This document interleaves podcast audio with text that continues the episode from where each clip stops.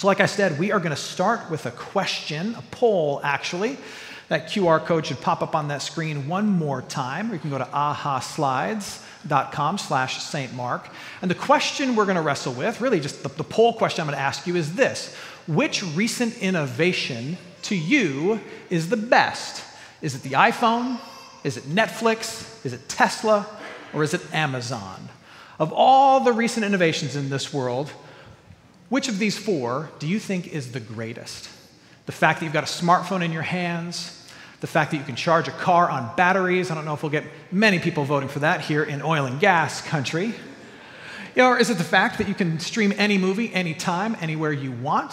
Or do you like the fact that you can order anything to your house and have it to you the next day? Any fellow Amazon Prime people around here? That's what I thought. All right, so let's take a look. Let's see what our responses are showing. And oh my goodness, it looks like 70 of you, 71, have said that the iPhone is the best innovation. In a not so close second, Amazon, which would have been my pick. And then Tesla is currently beating out Netflix, which is a bit of a surprise for me. Huh, a lot of Apple fans in the house. Those of you who have an Android phone, learn this lesson. You are outnumbered, okay? learn this lesson. Maybe we'll check back in with this a little later. The reason I ask is because today we are continuing a teaching series that we started last week called Why We Do That. We're taking a look at a handful of the interesting things that we do here at St. Mark and asking the question why? Why do we sing some of the songs that we sing? Why do we repeat certain things in church every week? And today we're talking about technology. Why do we encourage, even, even embrace and celebrate new, new modes and methods of celebrating our faith and teaching our faith and sharing our faith? Why are we so eager at our church to embrace all kinds of technology, not just in our personal lives, but in particular in our corporate lives, gathered together like this.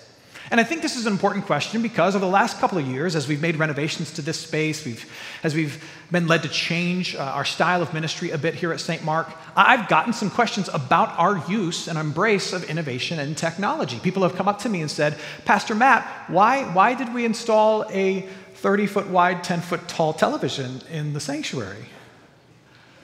Why do we use lights that move? And sometimes there's even like a little bit of haze in the room that helps you see the lights. Like, why do we do that?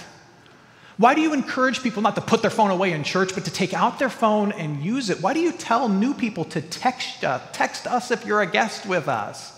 Why do you take an iPad, a device, up with you on this chancel, on the stage, to lead us in worship? Why do we live stream the service instead of forcing people to come and sit in the pews next to me? Why do we do all of these things and more? Now, the answer I'm going to give to these questions that I've received over the last couple of years might to you seem too simple, if not kind of glib and sarcastic, but it's the real answer. The reason we embrace innovation and technology as the people of God here at St. Mark is because we believe that God has told us to. R- really and truly. That he's not just told us to do it, but he's told his people throughout time, throughout space, to embrace innovation and technology. Genesis chapter 1, verses 26 and 28. Some people refer to these verses as the culture mandate or the creation mandate. If you grew up going to church, these words are going to seem, sound very familiar to you. Let me read these Genesis 1 26 and 28. God is creating all things, and then he gives this charge, not just to Adam and Eve, but, but to all of humanity. And this is the charge that he gives. He says, Let us make man, mankind, in our image, after our likeness. So there's something of humanity that resembles or reflects the character and nature of God that you can't see in the rest of creation. What does it mean? And let them have dominion. So part of being made in the image and likeness of God is to have dominion or to, to reign and to rule in some small capacity over creation. God said to them, Be fruitful and multiply, create families and cities and communities, fill the earth and subdue it. Subdue is a strong word, it perhaps has a negative connotation. What it really means is to cultivate it. Fill the earth and cultivate it and have dominion, rule over it. God is saying, Look, I made everything out of nothing, but the thing that I've made out of nothing, I'm giving to you. And you're made in my image. And since I'm a maker and a creator, you are makers and creators too. You take what I have given to you and you cultivate it. You subdue it, meaning you, you draw its potential out of it. I've given you something, make it into more. You are made in my image. Subdue it, have dominion over it. That is the, the culture mandate. You could say it's the innovation and technology mandate because the first time someone figured out how to make a shovel and dig into the ground, they've created technology. That's technology. That, that's innovation. They dig into the ground and they find a seed, they throw it into the ground. That's innovation. That, that's technology. They're living out this mandate, and it's only grown from there. God said, I made all things, you make more of it because you reflect my image. Bring more blessing out of it. Now, we know what happened later in the story. Mankind rebels against God's reign and rule over them, and we welcome sin and destruction and all kinds of dysfunction into our world. And that dysfunction found its way into our ability to live out this culture or creation mandate. So, so, since the very beginning, not only have we brought good things out of the earth that God has given to us, not only have we innovated in amazing ways, but we've also done terrible things. We have embraced this mandate to our own harm, to, to the harm of our neighbor, to the harm of our planet, to the offense of our God.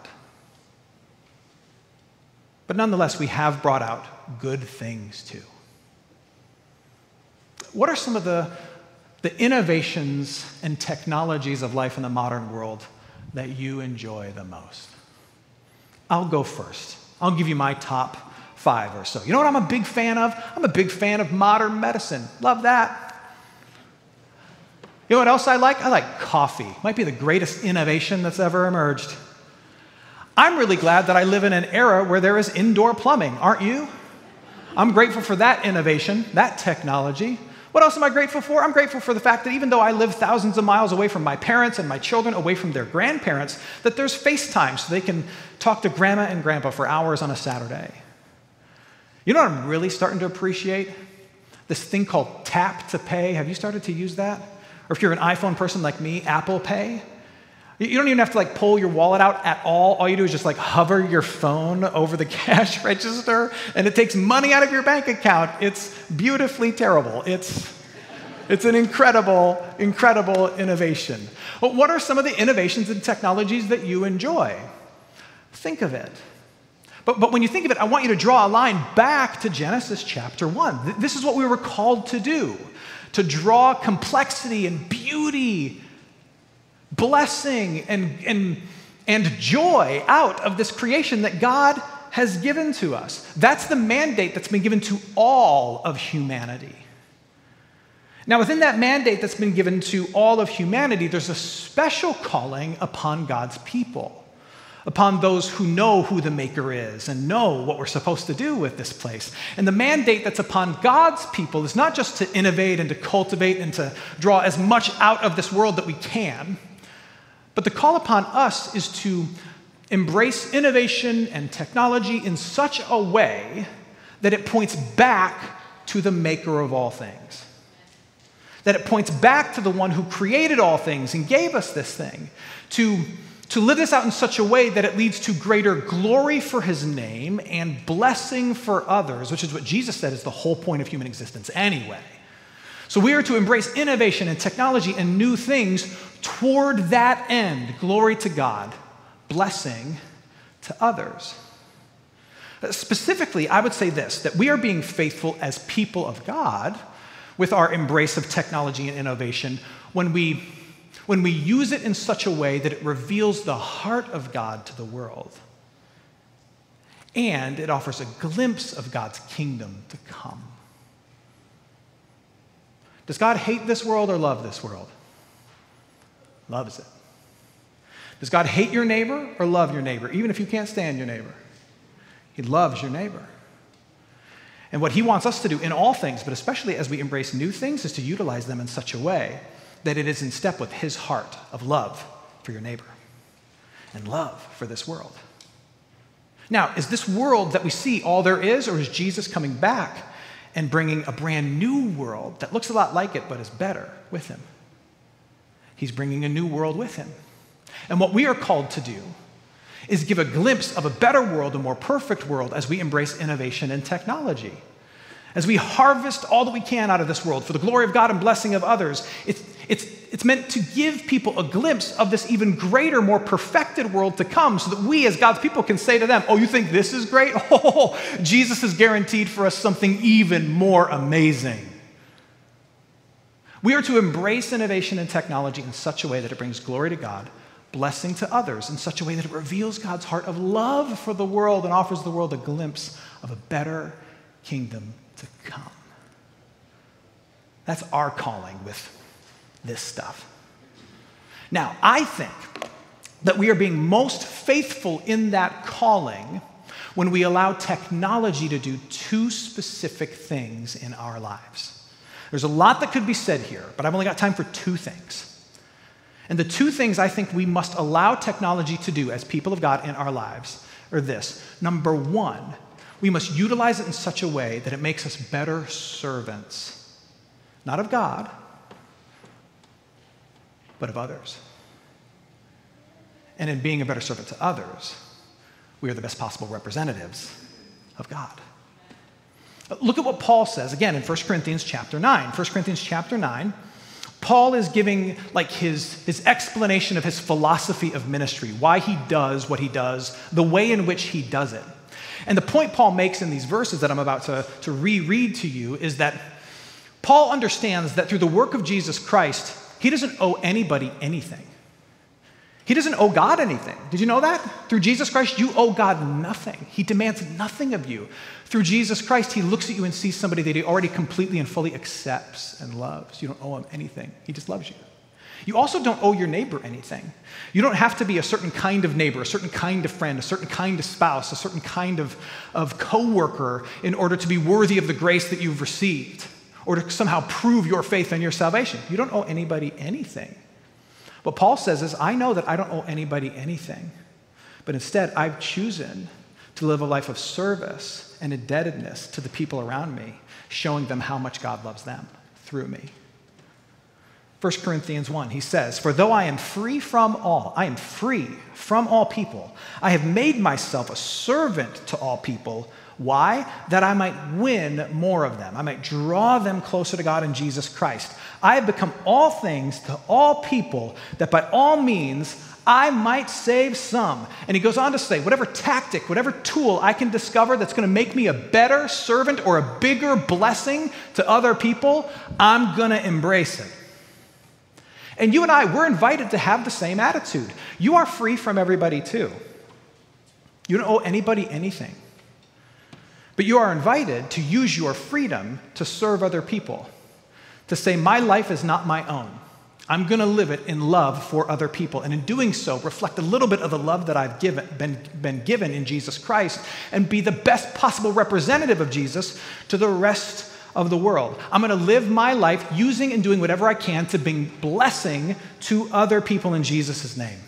And there was a time in history in which the church, like the capital C church, was known for being the best organization in the world for using innovation and technology to bring blessing to others, especially hurting people. I've talked about this before, but it's worth marveling at and mentioning again. You, you know, the modern hospital that we all go to when, when our health goes haywire, or the modern university, one of which I just took my daughter on a tour of yesterday. What we know as a modern hospital and a modern university, those are all developments of the Christian church. Did you know that? That it was people of faith gathered together saying, we need a place where we can nurture sick bodies into health. They created what we now know as the hospitals, where we need to nurture and encourage and tease everything we can out of the human mind. They created what we now know as universities. That's the outgrowth of people of faith. Maybe you didn't know this monastic communities. I'm talking about 1500 years ago. Monastic communities, communities of faith, men devoted to serving the Lord.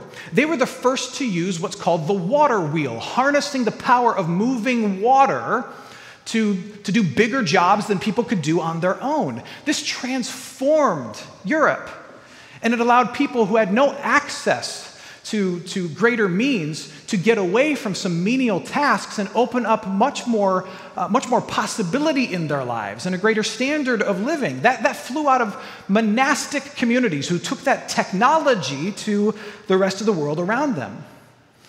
Maybe you didn't know this, but people of faith right now are leading the way in using new technologies, using innovation to bring clean water to developing nations.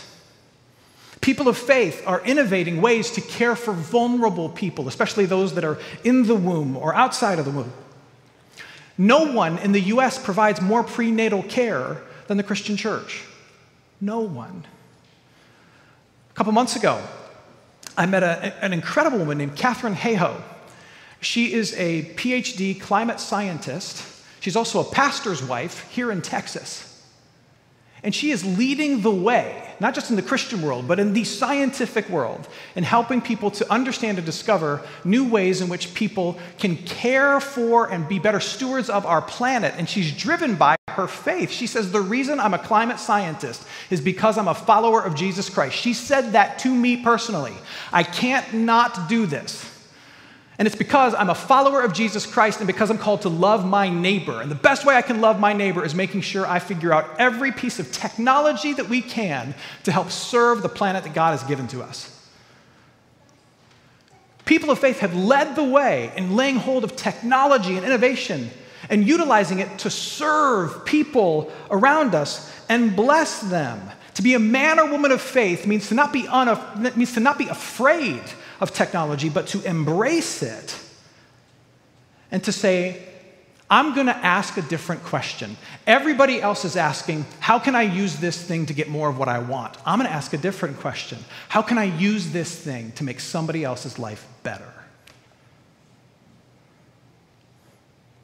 That's the question people of faith ask. And when we ask that question, we are being faithful to our calling to embrace technology and innovation.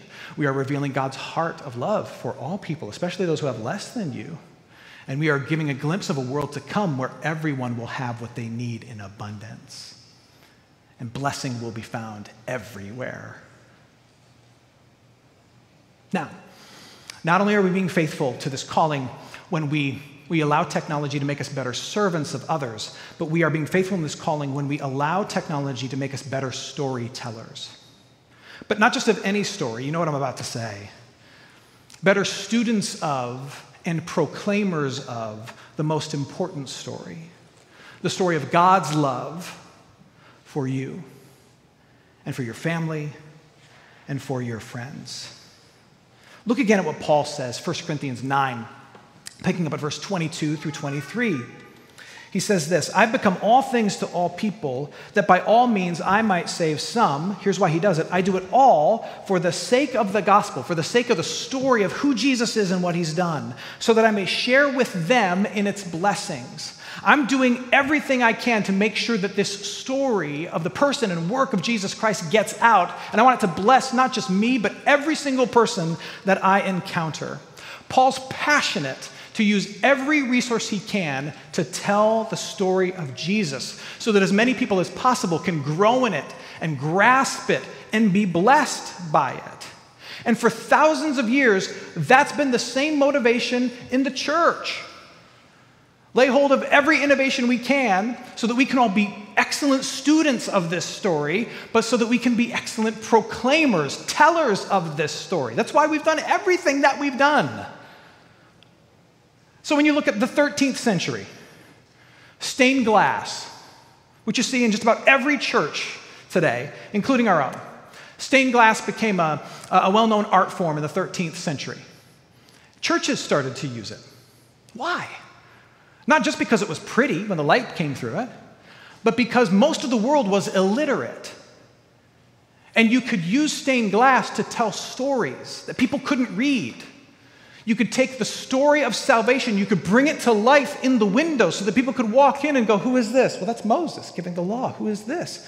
Well, it's Jesus saying that he's greater than Moses. What's this? That's Jesus dying for you and being surrounded by the, by the women at the cross. What's this? Well, it's Jesus resurrected for you. That's why we did it. It was innovation, technology used to tell the story. For thousands of years, Christians have used candles and incense in worship. Why?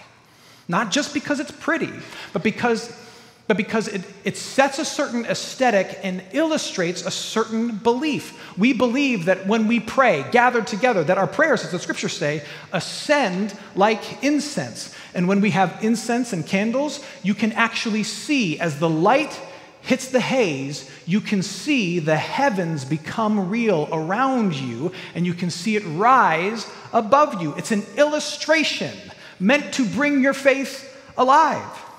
In the fourth century, Christian churches were struggling having people sing in church. It's a perpetual problem. The fourth century. So, what did Christians do? They saw that the Romans, a few hundred years earlier, had developed something called a pipe organ. And so, in the fourth century, Christians started to build these in their larger structures for the sake of leading congregational worship. Now, why did they choose the organ? Was it because it's the most majestic and holiest of instruments? No. It's because it was the largest magnified instrument. You could hear it. That's why they chose it. It was pragmatic. You could hear it. And any other instrument in a crowd of, say, 50 or more people, you could not hear once they started singing. It was the only instrument they could find that once people started singing, you could still hear the instrument. Jerome, one of the famous dead guys of the church, in AD 400, he writes that there was an organ so loud in the city of Jerusalem that it could be heard a mile away at the Mount of Olives. In the Reformation, when the gospel, the message that you are saved by grace through faith alone in Jesus Christ and no work, no effort of your own, when that message was getting rediscovered, there was an emerging technology that some people thought was evil. We now know it as the printing press. But these reformers, desperate to get the word out about Jesus and who he is and what he's done for the world and how you didn't have to pay to get saved, they harnessed this technology and they had pamphlets printed up and spread them around the known world. And that was part of what helped light the flame of the Reformation. When radio emerged, our church body, we're part of a denomination called the Lutheran Church Missouri Synod. Our church bo- body founded one of the very first Christian radio stations in the United States and it's still going today. They launched a show on that, on, on that station that eventually played on like 2,000 stations around the country. It was an hour of preaching called the Lutheran Hour. An hour of preaching, and it became the most popular radio show in the United States. Did you know that? So much so that Billy Graham cited it as influence for his own call to ministry. He wanted to do intent revivals what Lutherans were doing on the radio. Now, knowing all that, I'll answer your question. Why do we have a big screen? We have a big screen because video is the new stained glass and it tells the story. Why do we have lights and why do sometimes we have some haze in the room? Because it's the candles and it's the incense of the modern world that helps to tell the story. Why do we live stream? It's the new radio. It helps to tell the story. Why do we use phones? Because it's the new printing press, revolutionizing communication. It tells the story. We take everything that we can with whatever's emerging and we use it to tell the story. And that's what Christians have been doing since the very beginning. So, so let me give you some examples in the room of how we could utilize this. Many of you know that the, the, church, the Christian church, has its own calendar. It's called the liturgical calendar, and each season in the church has its own appointed color. Traditionally, how have churches reminded people of the seasonal colors in the church? It's usually for paraments and banners. We don't, we don't have any banners hanging from the ceiling, but you know what we do have? We live in the modern era. You know what we do have? We have LED lights. So, what if, what if, in order to teach which liturgical season we happen to be in, we change the lights? So, in the season of Pentecost, it would be what? It'd be red, that's right. At Advent, you walk into church and things could be blue. Or in the season of the church, which is the time of the church year that we're in now, it's the longest season, things could be green. Or you walk in in Lent and that run up to Easter, and church just happens to be purple. Each week at St. Mark, over 400 people gather for worship, just like you, inside the building. And that number is growing every week. And that is great that it's growing. But did you know that each Sunday, between our live stream of our services, our radio ministry, and our podcast, that each week there are tens of thousands, tens of thousands of people who take part in this moment with you. In the last three weeks alone, people from these states and other countries have watched and worshiped with you without you even knowing. Let me just read through it. Texas, Ohio, California, Arkansas, Nevada, Michigan, Washington, D.C., Pennsylvania, Colorado, Wisconsin, South Carolina, New York, North Carolina, Maine, Louisiana, Florida, Delaware, Arizona, Greece, Ireland, and Finland. That's our church, friends. And that's what an embrace of technology and innovation allows you to accomplish. We do it all for the sharing of the story. Not only can it connect them to us, but it can connect us in the room to them outside of it. I'm going to put you guys on camera. This is a live look at you. This is what I see every week. So, right now, if you were to wave, if you were to actually wave right now, all the people see, good job, all the people watching on live stream, they see you waving. And now, by the power of technology, you've waved at them and they're at home in their pajamas drinking coffee, waving back at you. This is an incredible thing. It can connect us together. You and I, as followers of Jesus, we are called to embrace technologies for the sake of telling the better story. We're called to embrace those technologies, and rather than ask the question, how can this make me bigger? We ask this question how can it help me to understand and share God's story? And by the way, this is a question you should be asking in your personal life because you are surrounded by technology and innovation and you're welcoming in new stuff all the time. The questions you should be asking are first, how can this help me be a better neighbor to other people? Can this help me love other people well? And the other question you should ask is Is there a way for this new technology that I'm embracing to make me a better student of the scriptures and a better teller of that story? Did you know you can download an app called Dwell that will read the scriptures to you while you drive, while you go for a run? I use it every single day. Have you heard of the new television show that's streaming online called The Chosen? At first, I was so wary to watch it. I'm like, this is gonna be so lame, so bad. Christian people usually do bad art. Why do they need to make a show about Jesus? I watched the first episode of my daughter Ava, and at the end of the episode, she looks at me and she says, Are you crying? I'm like, Shut up. he called her by name. If you've seen the episode, you know what I'm talking about. It's incredible. It's incredible. You can watch that with your kids and talk about the story of Jesus. You can share this live stream with someone who lives across the country who hasn't found a church yet but needs some hope. You, you can find some podcast that points to Jesus and the finished work that he's accomplished for you, and you can be more deeply rooted in the grace of God that is given to you as a gift. How can this help you be a better student of and teller of the story? That's the question we ask individually, but also corporately as a church. And when we do so, we are living with purpose, revealing God's heart for all people and offering a glimpse of the world to come where all things, all things will be used to glorify his name. There is so much more that could be said, but let me, let me begin to close with this. It's important that we talk about this, not just so that we as people of faith understand not to be afraid of new things and we know how to embrace them and what our calling is, but you and I live in a world that is obsessed with and worshiping technology. And we do not want to fall into that camp. We want to offer a better, more life giving alternative to it. We live in a world that celebrates technology and innovation as an end in and of itself. We create new things for the sake of creating new things. We innovate for the sake of innovating because, because people who have no faith in Jesus, ultimately, this is all they have to try and save themselves. Well, maybe we can make a better me. Maybe we can make a better planet. Maybe we can make a better people. And we can rescue ourselves from all this stuff well, here's the bad news you are not going to be able to technology your way out of all that's wrong. But they refuse to hear that.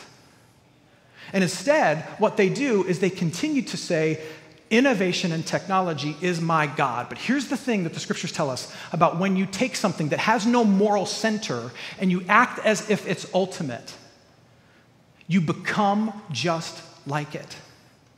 and you ultimately get devoured by it. There is no inherent morality to technology. Technology and innovation tell you what is possible, it doesn't tell you whether or not you should do it. And it doesn't tell you how you should use it. For that, you need faith, you need virtue, you need ethics, you need these higher things. So when you worship this thing that has no moral center as ultimate, you become just like it. You have no moral center. And you innovate and you change and you become more efficient for the sake of innovation and change and efficiency. And eventually it consumes you and it destroys you. But you, people of faith, you can offer an alternative. You know the God of the universe, and you know that this stuff that we create, that we make, that blesses our lives, can't save our lives. You know that your life is already saved in Jesus Christ, and you can point other people to that truth. But then you can also embrace these things and use them for a greater good in such a way that it opens everybody else's eyes and says, What do you know that I don't? As you use new things, to bless other people rather than just serve yourself. It opens other people's eyes. As you use new things to tell a greater story that brings meaning and purpose to this life, it opens other people's eyes. Church, what if we got so good at embracing new things for the right reasons, the rest of the world couldn't help but take notice? It recognized that we were unafraid of new and emerging things, but we used them for a greater purpose. It wasn't just having new things to have new things. We had a sense of meaning and purpose. We weren't nearly as desperate to save ourselves as everybody else. That would draw the world unto us. And through us, to Him. What if we got so good at using new things for the right reasons and the rest of the world seeing us ask different questions. How can this bless somebody other than me? And how can I tell a story of substance and meaning through this stuff? They, they, got, they got so used to us saying that that the next time, the next time they were asked the question, What's the greatest gift that's been given to the world? They didn't point to a device, but they pointed to a community. They pointed to us. They pointed to a people of hope who lived without fear, who loved with every tool and resource that they had, and pointed to something bigger and better and more hopeful than anything they can know on their own. May that come to pass. Let's pray. Heavenly Father, we thank you. We thank you that you have given us a world to cultivate, and that we have, with your help, we, we have been able to draw so many incredible innovations and blessings out of it. Thank you. But Father, we, we pray that you would, you would help us to be good stewards of these gifts that we've discovered. Help us to not use them for our own destruction and demise, to simply serve ourselves, but help us to ask the right questions with these things. Help us to seek to bless somebody other than ourselves with new things that we discover. Help us to to bring glory to your name and, and tell the bigger story, to be a better student of this story with and through the things that we discover. Help us toward that end, Lord. Father, may we, may we see technology and innovation for what it is as a tool, a tool, a resource for us to utilize in corporate worship, a resource for us to utilize in our individual lives a resource for us to utilize so that we might bring greater glory to your name and greater blessing to others. We ask this in Jesus' name. Amen.